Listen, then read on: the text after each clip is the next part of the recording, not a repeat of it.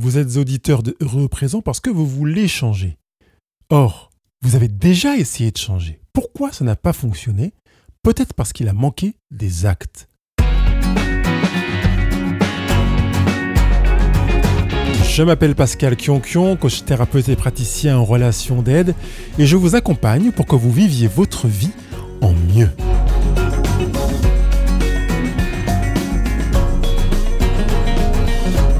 Bonjour les heureux, bonjour les heureuses, ravi de vous retrouver pour ce podcast aujourd'hui sur le pouvoir des actes. Je trouve que c'est intéressant qu'il fasse suite à celui de la semaine dernière. Euh, et si vous ne l'avez pas écouté, eh bien, je vous invite à le faire. Il s'intitulait Devenir une bonne personne.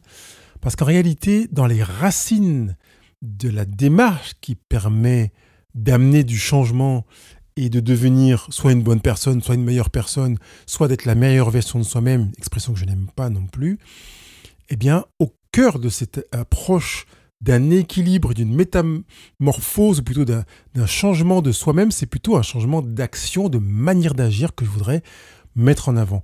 Et en abordant ce sujet du jour, j'ai une pensée toute particulière pour une personne que j'accompagne et qui, je l'espère, se reconnaîtra, puisqu'elle est euh, dans une approche hostile ou réfractaire à tout exercice que je peux lui proposer.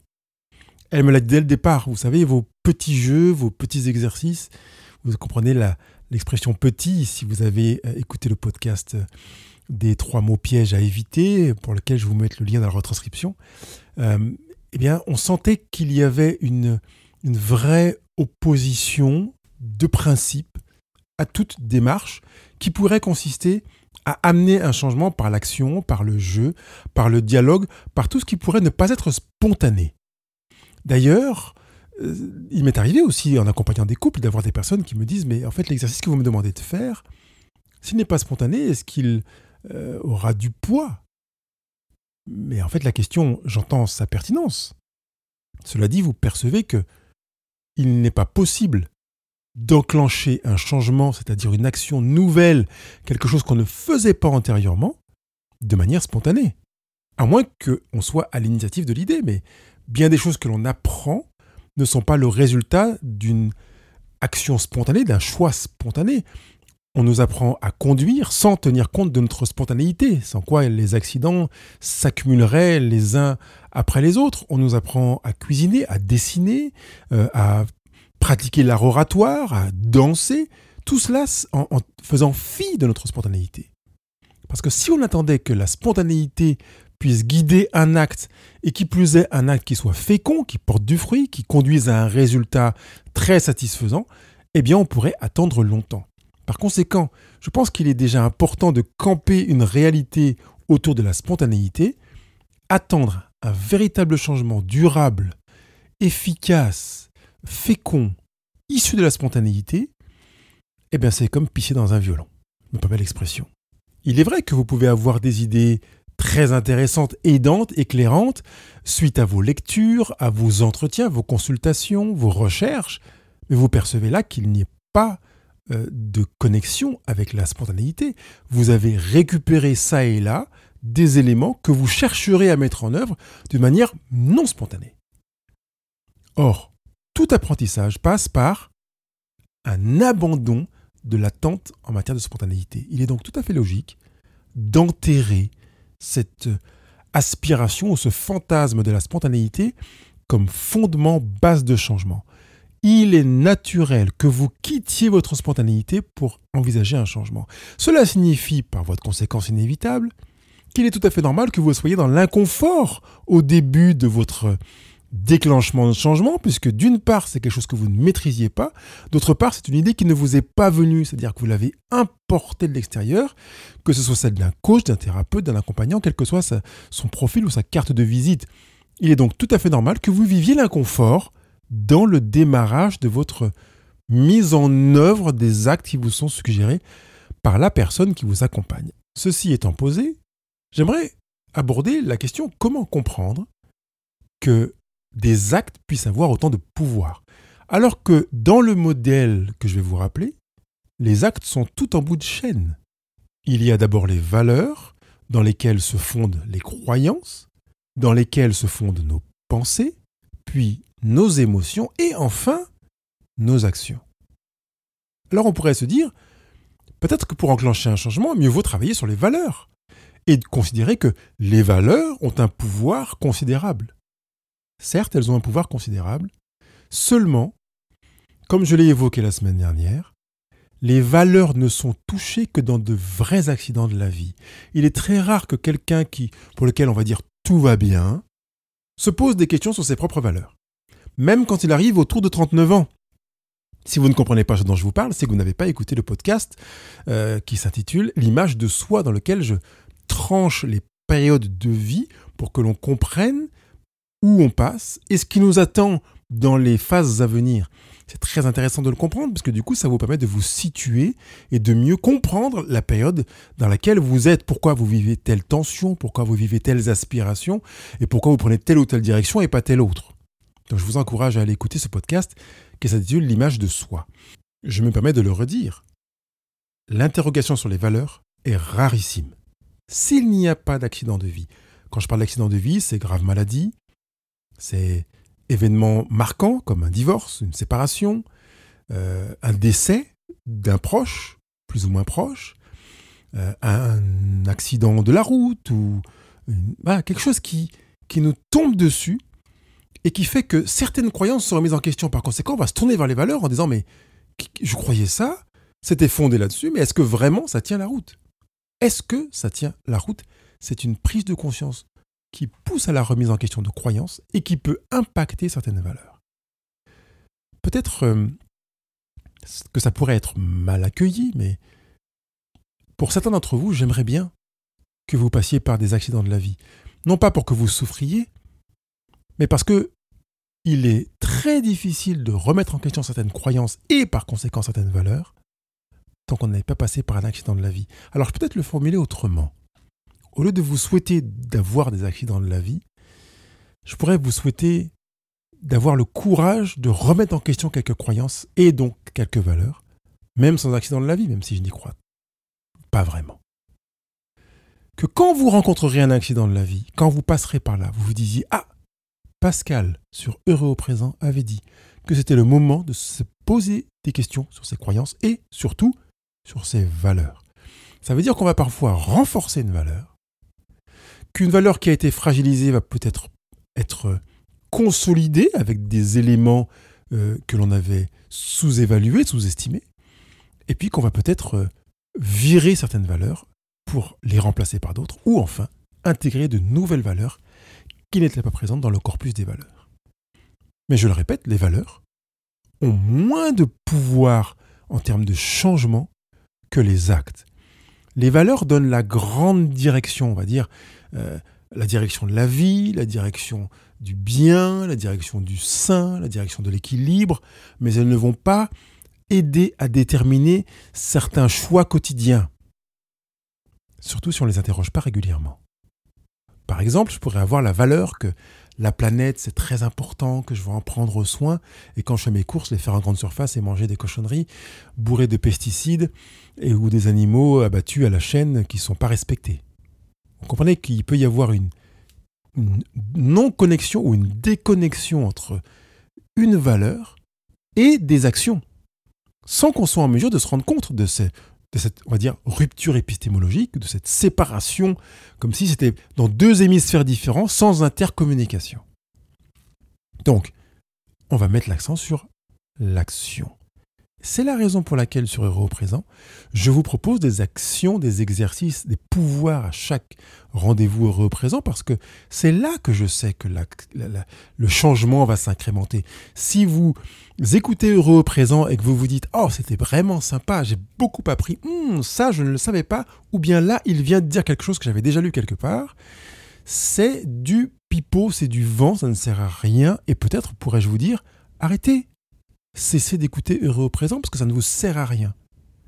Ça commencera à vous servir à quelque chose si et seulement si vous entendez qu'il est pertinent de mettre en œuvre certaines actions. Et là encore, je pense à cette personne dont je parlais au tout début du podcast, qui ne met aucun exercice, aucun pouvoir en œuvre, et qui euh, se dit, mais comment ça se fait que ma vie ne change pas? J'ai l'impression de ne pas y arriver. Je voudrais bien, mais ça ne se fait pas pourquoi ça ne se fait pas? Est-ce qu'il y aurait un médicament peut-être?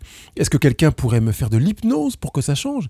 Et je lui dis non, n'attendez pas un changement extérieur qui pourrait ressembler à la baguette miracle qui viendrait vous transformer et faire que vous deveniez une meilleure personne. Allusion euh, consciente au podcast de la semaine dernière. Vous avez entre vos mains le pouvoir en mettant en œuvre certains choix. Je vais, au lieu de faire ce que je fais d'habitude, faire autrement. Même si vous ne faites pas ce que je vous propose, essayez de faire autrement. Parce que le pouvoir est vraiment là, dans le changement de l'action. Alors je vais vous donner quelques exemples pour illustrer mon propos. À supposer que vous ayez le sentiment que au boulot, quand vous arrivez au bureau, euh, chacun est, est solitaire, c'est chacun pour soi, on ne s'occupe pas des autres, on ne s'intéresse pas aux autres, peut-être même qu'on les fuit. Vous pouvez amener un changement en faisant une chose. Tous les matins quand vous arrivez au boulot, tous les soirs quand vous quittez le bureau, ou peut-être même tous les midis pour la pause déjeuner, c'est d'aller saluer, on va dire, allez, cinq personnes. Je ne demande pas plus, cinq. Bonjour. Bonjour. Je ne suis même pas sûr comment ça va, comment seront passées tes vacances, ton week-end ou cette semaine. C'est bonjour. Bonjour. Bonjour. Apprenez les prénoms pour que quelques jours plus tard, vous puissiez dire Bonjour Sophie. Bonjour Brian. Bonjour Michel. Ah, bonjour Julie.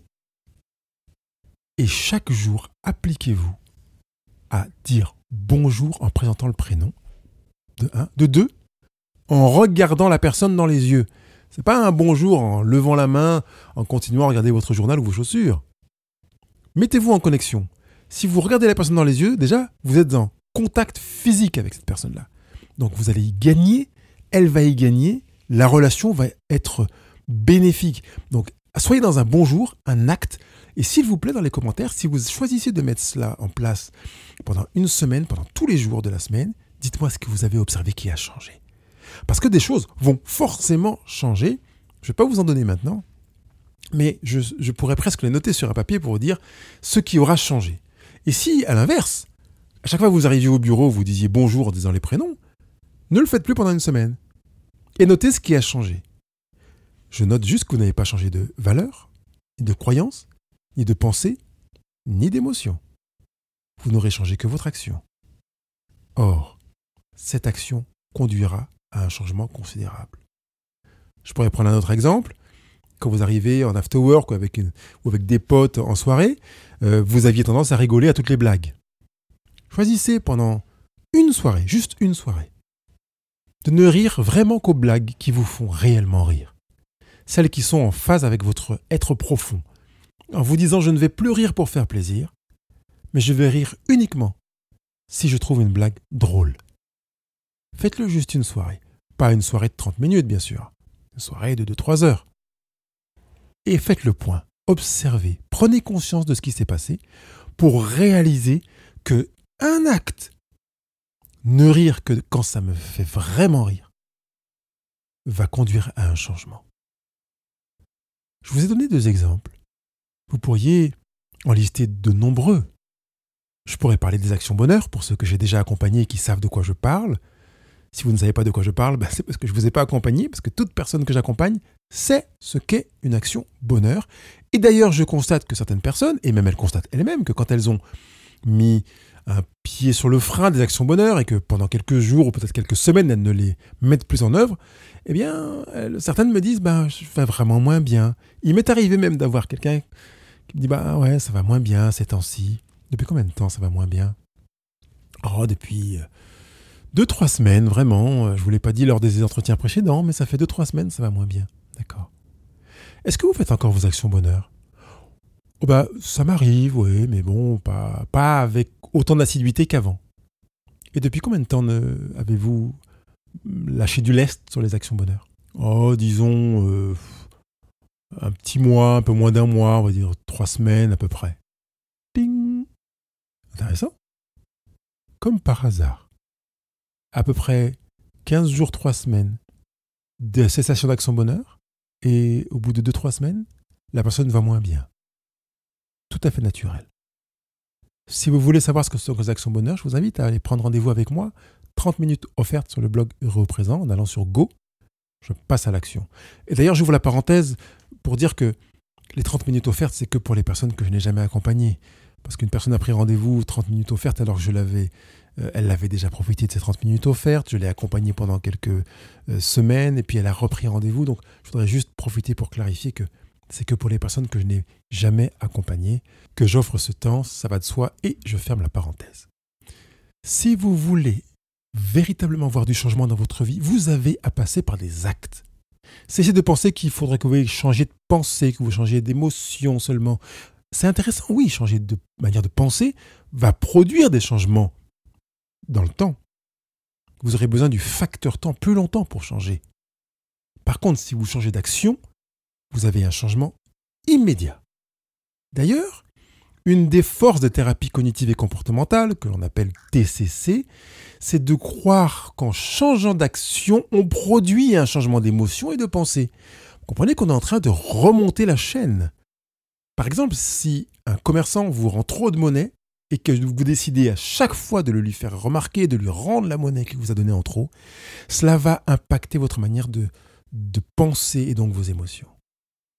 Si vous avez quelqu'un qui a un comportement que vous trouvez pas agréable et que vous décidez de manifester des actes de bienveillance à son égard, vos émotions et votre manière de penser vis-à-vis -vis de cette personne vont changer. Je m'arrête là sur les exemples. Je pense que vous avez suffisamment d'éléments pour comprendre que l'accès le plus facile au changement, c'est l'action. Vous voulez voir un changement dans votre vie? Passez par l'action. N'attendez pas que ça vienne spontanément, que vous ayez envie. Passez par l'action. Posez une action, même si votre pensée, votre émotion ne semblent pas en phase avec votre action. Placez une action. Serrez une main, dites bonjour, souriez, accueillez, invitez, acceptez une invitation, faites un cadeau, écrivez un petit mot, envoyez un SMS. Passez par l'action pour euh, incrémenter le changement dans votre vie. Dernier aspect que je voudrais aborder, c'est que quand vous mettez en place une action, vous voyez l'action vous-même, en plus des autres qui sont autour de vous éventuellement. Et comme vous voyez l'action, vous voyez que vous êtes en train de changer. Passez par l'action et a le pouvoir de vous montrer que vous changez. Par contre, si vous êtes dans vos pensées et vos émotions, vous avez de la peine à mesurer le changement, vous comprenez. Est-ce que vous aimez davantage un tel ou est-ce que vous l'aimez moins? Vous ne savez pas.